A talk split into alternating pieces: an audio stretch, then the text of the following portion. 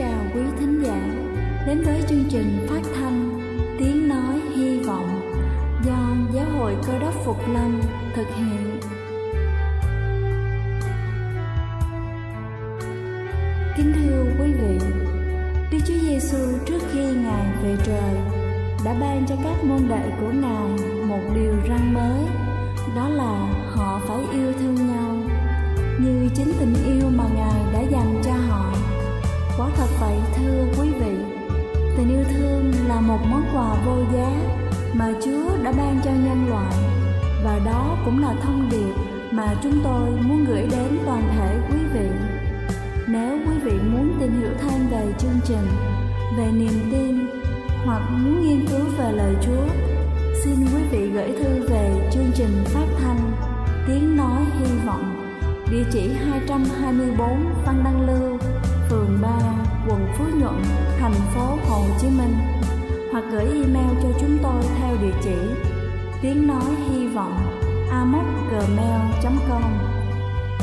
Ngoài ra, quý vị cũng có thể liên lạc với bất kỳ hội thánh cơ đốc Phục Lâm tại địa phương gần nhất. Xin chân thành cảm ơn và kính mời quý vị lắng nghe chương trình hôm nay.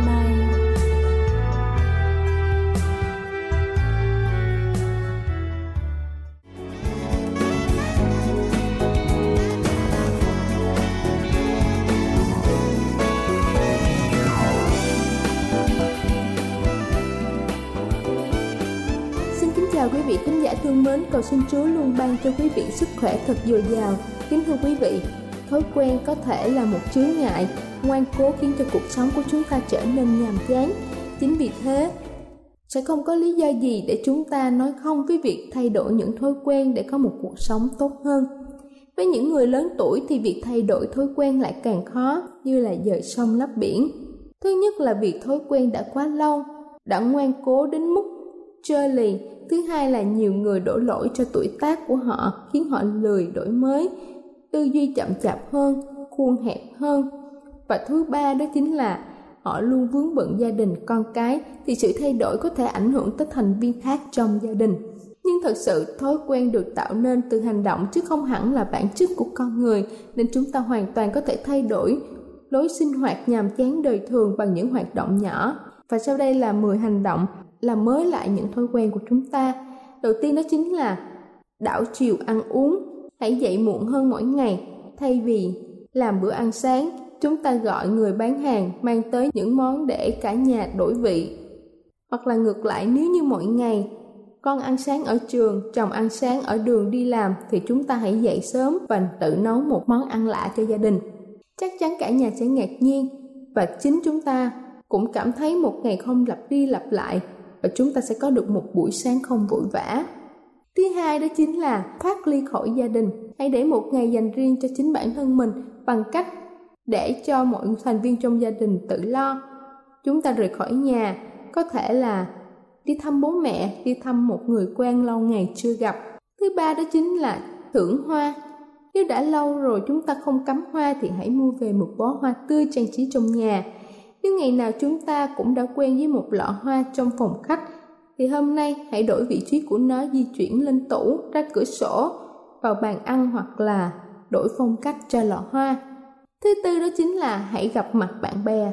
Thay vì ngày nào cũng dành tất cả thời gian cho gia đình, vì chúng ta đã có quá nhiều năm cho gia đình, bận biểu cho con nhỏ nên tạm tránh xa những cuộc vui của nhóm bạn.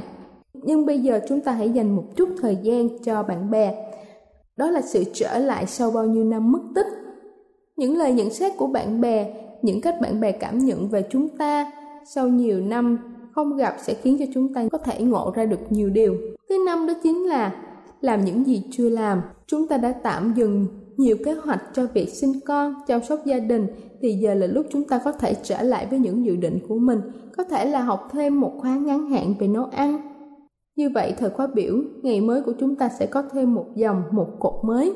Thứ sáu đó chính là du lịch. Hãy xin nghỉ việc ngắn ngày để đi du lịch, có thể đi cùng với chồng con hoặc là bạn bè, tùy theo sự sắp xếp hợp lý của chúng ta.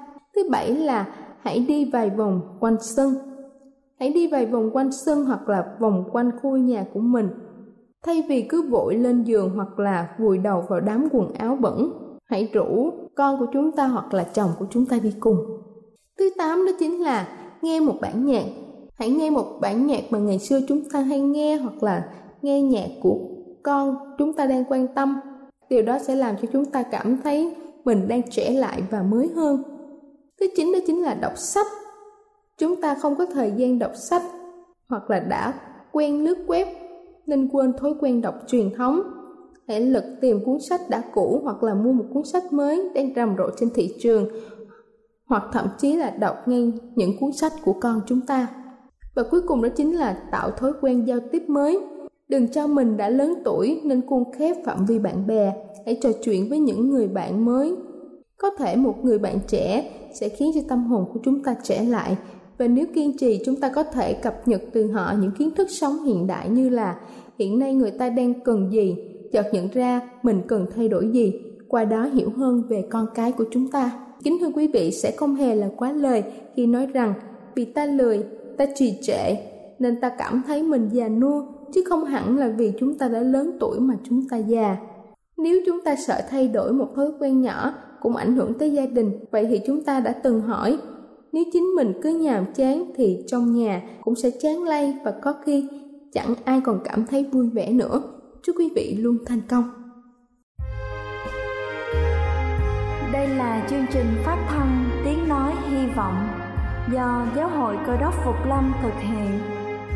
Nếu quý vị muốn tìm hiểu về chương trình hay muốn nghiên cứu thêm về lời chúa xin quý vị gửi thư về chương trình phát thanh tiếng nói hy vọng địa chỉ 224 Phan Đăng Lưu, phường 3, quận Phú Nhuận, thành phố Hồ Chí Minh hoặc gửi email cho chúng tôi theo địa chỉ tiếng nói hy vọng gmail.com Ngoài ra, quý vị cũng có thể liên lạc với bất kỳ hội thánh cơ đốc Phục Lâm tại địa phương gần nhất.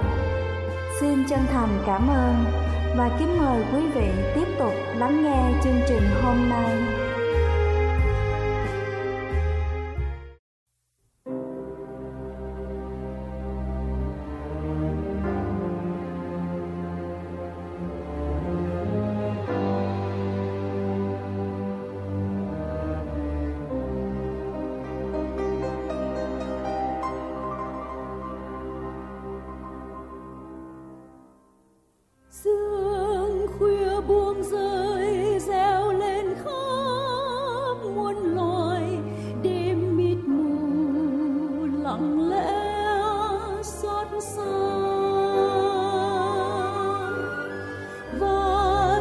trên kia.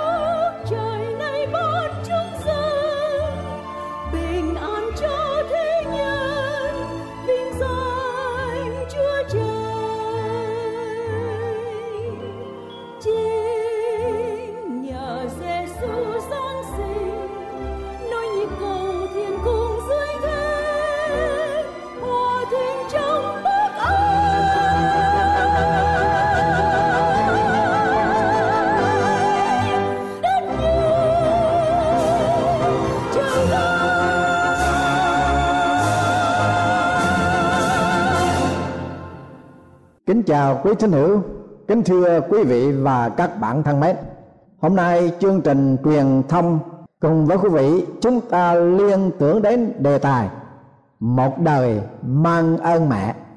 Thưa quý vị, Alan Ada là một ngôi sao của vô tuyến truyền hình thuộc về chương trình MESH khi ông mới lên 7 tuổi vào một buổi sáng nọ ông thức dậy cảm thấy trong người bằng thần không đủ sức khỏe để đi học. Mẹ ông lo lắng, nhưng cha ông thì bảo rằng, có lẽ ông bị cảm sơ thôi. Cả ngày hôm ấy, alan mệt mỏi, tối lại bị ói mửa và đau đầu dữ dội. Và ông mất sự quân bình ở trong thân thể của mình. Sáng hôm sau thức dậy, ông không thể cử động được và cũng không uống sữa được nữa một lần nữa, cha ông bảo đó là triệu chứng của chứng bệnh trẻ con mà thôi. Mẹ của alan, bà thường chiều theo ý chồng. Nhưng lần này, bà hành động theo bản năng thúc giục của chính bà. Bà gọi bác sĩ cứu cấp. Bác sĩ đến ngay và xác nhận rằng con trai của bà đã bị bệnh polio. Vào thời đại đó, bệnh polio là một ác mộng đè nặng trên những ai có con nhỏ bé. Vì hầu hết nạn nhân của bệnh polio là trẻ con. Nhiều trẻ em bị chết vì bệnh này. Và nếu cứu sống, thì đa số phải đi xe lan hoặc bị thấp đau chân phương pháp trị bệnh polio hồi đó là bệnh nhân phải nằm bất động một chỗ. Chỉ có một phương pháp mới khám phá của nữ y tá Kenny còn đang thí nghiệm và chờ đợi y sĩ đoàn chấp nhận. Phương pháp trị bệnh polio đó là đắp nước nóng, nước sôi trên bắp thịt của nạn nhân và phải thay nước sôi mỗi giờ. Tiếp tục làm như vậy ngày và đêm đến một năm trường. Lối trị bệnh này có một tính cách hành hạ, gây đau đớn cho trẻ con. Và khi bà mẹ lấy khăn, hai băng nhúng nước sôi, thì thật khó cho bà phải sử dụng đôi tay. Nhưng alan bảo rằng, tôi nghĩ rằng làm như vậy thật khó khăn cho mẹ của tôi. Đối với tôi, chỉ đau đớn trong số thịt mà thôi.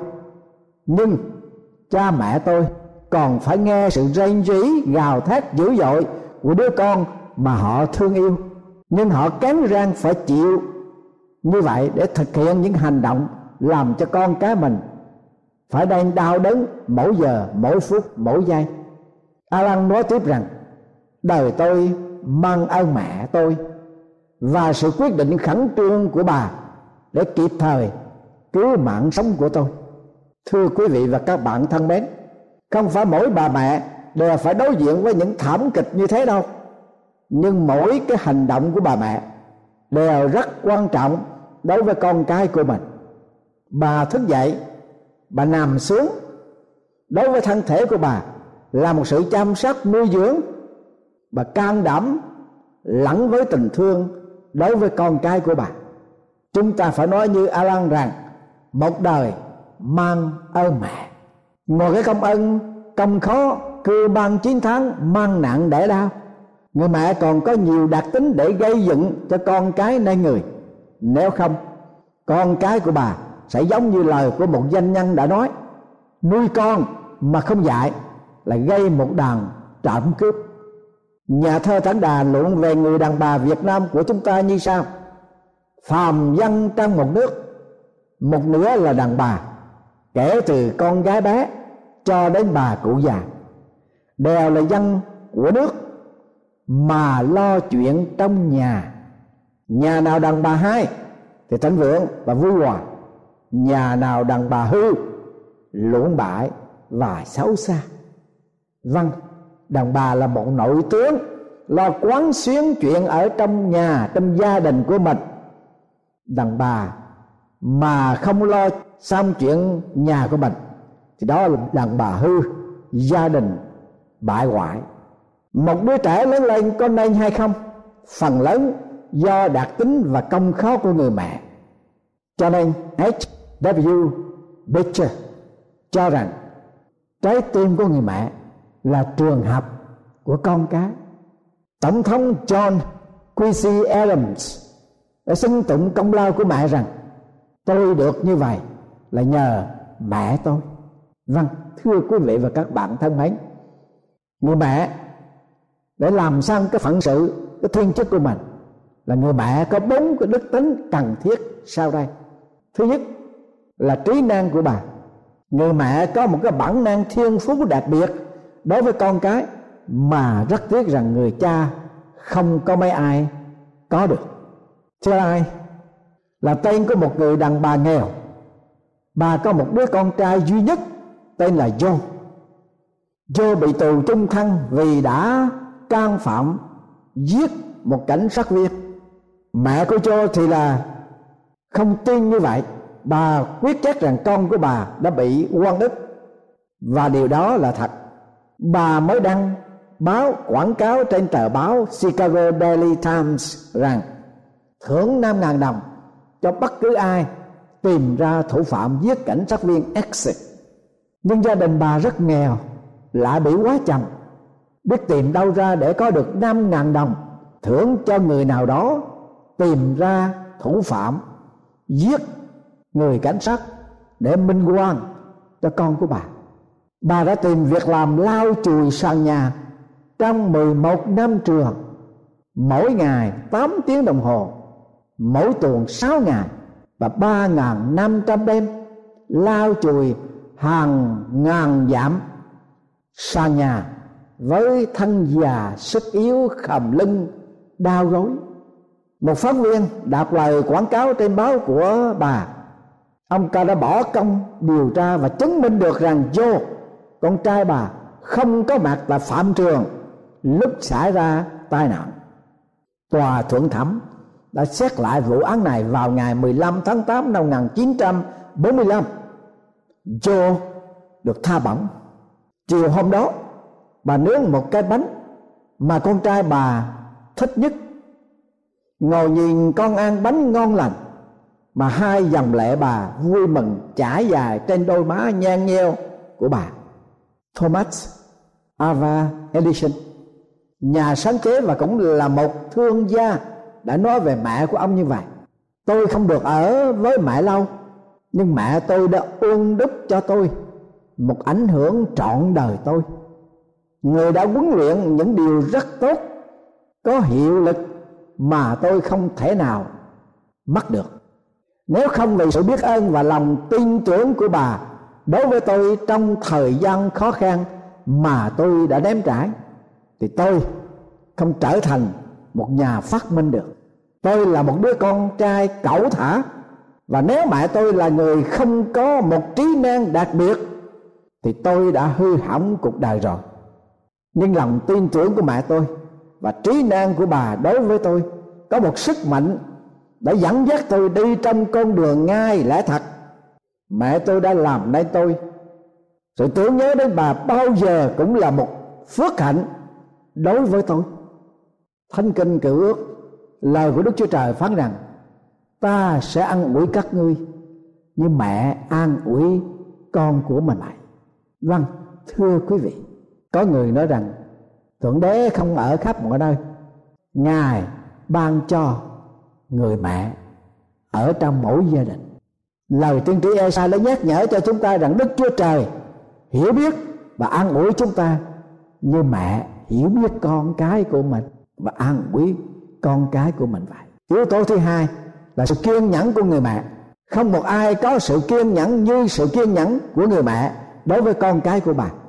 Cho nên ngạn ngữ tây phương có câu tính nhẫn nhục là một cố gắng của tinh thần người mẹ. Vâng thưa quý bà là mẹ, các bà đã có một cái tính nhẫn nhục, chịu đựng, cương trì đối với con cái của mình. Bởi vì đó là cái bản năng mà đức chúa trời đã phú cho quý bà. Thứ ba, tình thương của người mẹ. Danh từ mẹ và tình thương đi đâu với nhau như hình với bóng như tai với bao tai. Cho nên có người bảo rằng, ngoài tình yêu của chúa thì không có gì tuyệt vời bằng tình yêu của người mẹ. Đối với con cái, tục ngữ ca dao của chúng ta có câu, con vua tốt, vua giấu, con tôi xấu, tôi thương. Vâng giàu cho đứa con, xấu đến bậc nào đi nữa, ngỗ nghịch đến đâu đi nữa. Người con đó vẫn còn tồn tại trong tình thương của người mẹ. Lý Lan Quang là một nhà truyền giáo Trung Hoa. Khi ông còn thế ấu tính tình, ông rất là ngỗ nghịch. Bà mẹ cầm roi gọi ông lại, đánh đòn. Ông không nghe. Người mẹ mà rượt đuổi theo nhưng không thể nào tóm được lấy đứa con lý lát của mình. Bà mẹ dừng lại, buồn rầu rồi nói mẹ thấy xấu hổ quá, vì đã nuôi đứa con hư. Nó không chịu phạt khi làm chuyện sai quấy. Bây giờ, mẹ phải tự phạt lấy mình đây. Nói xong bà tự cầm roi đánh vào thân của mình. Lê lan thấy vậy, quá xúc động, chạy lại ôm lấy mẹ để chịu đòn. Nhưng mẹ đã tha thứ, không đánh đòn con nữa. Đến khi không lớn ông hiểu được cái tình yêu thương của đức chúa trời đối với nhân loại là thế nào. Ngài đã ban đấng cứu thế để chịu chết cho tội nhân qua cái bài học mà người mẹ đã dạy dỗ cho ông. Vâng thưa quý bà, tình thương quý bà không chỉ những xây dựng, giúp đỡ, nuôi nấng con cái nơi người. Tình thương của các bà còn phản ánh được cái tình thương của đức chúa trời đối với cả nhân loại. Các con của quý bà có hiểu thấu được tình thương của đức chúa trời chăng? Khi quý bà thể hiện tình thương trọn lành của quý bà đối với con cái của mình. Điểm thứ tư là sự quan phòng của người mẹ. Khi con cái đau ốm, không ai săn sóc bằng người mẹ. Và khi con không lớn, không ai chú tâm con cái bằng người mẹ vì ca dao người việt chúng ta đã ví von rằng gái chậm chồng, mẹ lo khát khoải, trai tré vợ, mẹ ngại chẳng vui. Văn con không lớn mà gái chưa chồng hay là trai chưa vợ, người mẹ lo khát khỏi chẳng bao giờ vui. Đức chúa trời, thưa quý bà anh chị em, ngài quan phòng chúng ta, ngài chăm sóc chúng ta là con cái, là dân sự của ngài. Lời đức chúa trời phán trong thánh kinh cựu ước rằng, đàn bà, há dễ quen con mình cho bú, không thương đến con trai ruột mình sao? Dẫu đàn bà quen con mình đi nữa, ta cũng chẳng quen ngươi Ê-sai đoạn 49 câu thứ 15 Thưa quý vị và các bạn thân mến, Chúng ta hãy ôn lại đời ta có mang ơn mẹ chăng? Và để mang ơn mẹ, chúng ta phải làm gì? Đời nhà Tống có Doãn Trường lúc còn trẻ theo học ông Trình Di để thi cử. Có một khoa thi tiến sĩ, ông được nhận làm thí sinh. Đạo đề của bài thi là giết các bài tôi đời nhà nguyên. Đọc xong bài thi Doãn Trường bỏ ra về không thi khi ông về thưa với thầy là Trình duy rằng, từ nay con không đi thi tiến sĩ nữa. Trình duy bảo rằng, ngươi còn có mẹ già kia mà. Nghĩa là có ý khuyên ông nên thi cử làm quan để cho người mẹ già nhờ đỡ. Ông quảng thường về thưa với mẹ và nhắc lại cả câu nói của thầy bảo.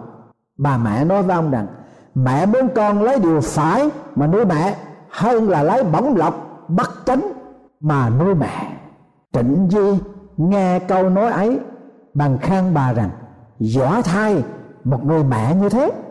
Vâng thưa quý vị, người mẹ luôn luôn dạy dỗ con mình đi trên con đường ngay lẽ thật. Và nuôi dưỡng mẹ già trả ơn mẹ già, mang ơn mẹ già bằng sự ngay chánh, chứ không phải bằng sự gian dối. Lời của chúa phán dạy hỡi con, hãy nghe lời khuyên dạy của cha chớ bỏ phép tác của mẹ con. Vâng thưa quý vị, một đời mang ơn cha mẹ là phải nghe theo lời khuyên dạy của cha và mẹ dạy đúng phép tắc thì chớ có bỏ qua. Vậy đức chúa trời ban cái phần thưởng cho những con người thiếu để mang ơn cha mẹ hãy hiếu kính cha mẹ ngươi, hầu cho ngươi được sống lâu trên đất mà Jehovah Đức Chúa Trời ngươi ban cho ngươi. Nguyện Chúa ban cho tất cả những người làm con sống một cuộc đời ngai lành để mang ơn mẹ. Amen.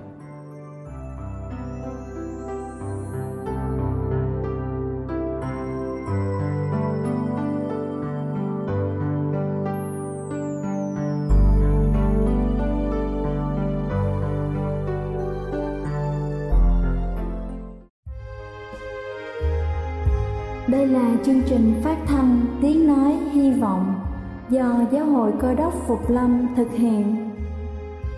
Nếu quý vị muốn tìm hiểu về chương trình hay muốn nghiên cứu thêm về lời Chúa, xin mời quý vị gửi thư về chương trình phát thanh Tiếng Nói Hy Vọng, địa chỉ 224 Văn Đăng Lưu, phường 3, quận Phú Nhuận, thành phố Hồ Chí Minh hoặc gửi email cho chúng tôi theo địa chỉ tiếng nói hy vọng amos@gmail.com Ngoài ra, quý vị cũng có thể liên lạc với bất kỳ hội thánh cơ đốc phục lâm tại địa phương gần nhất.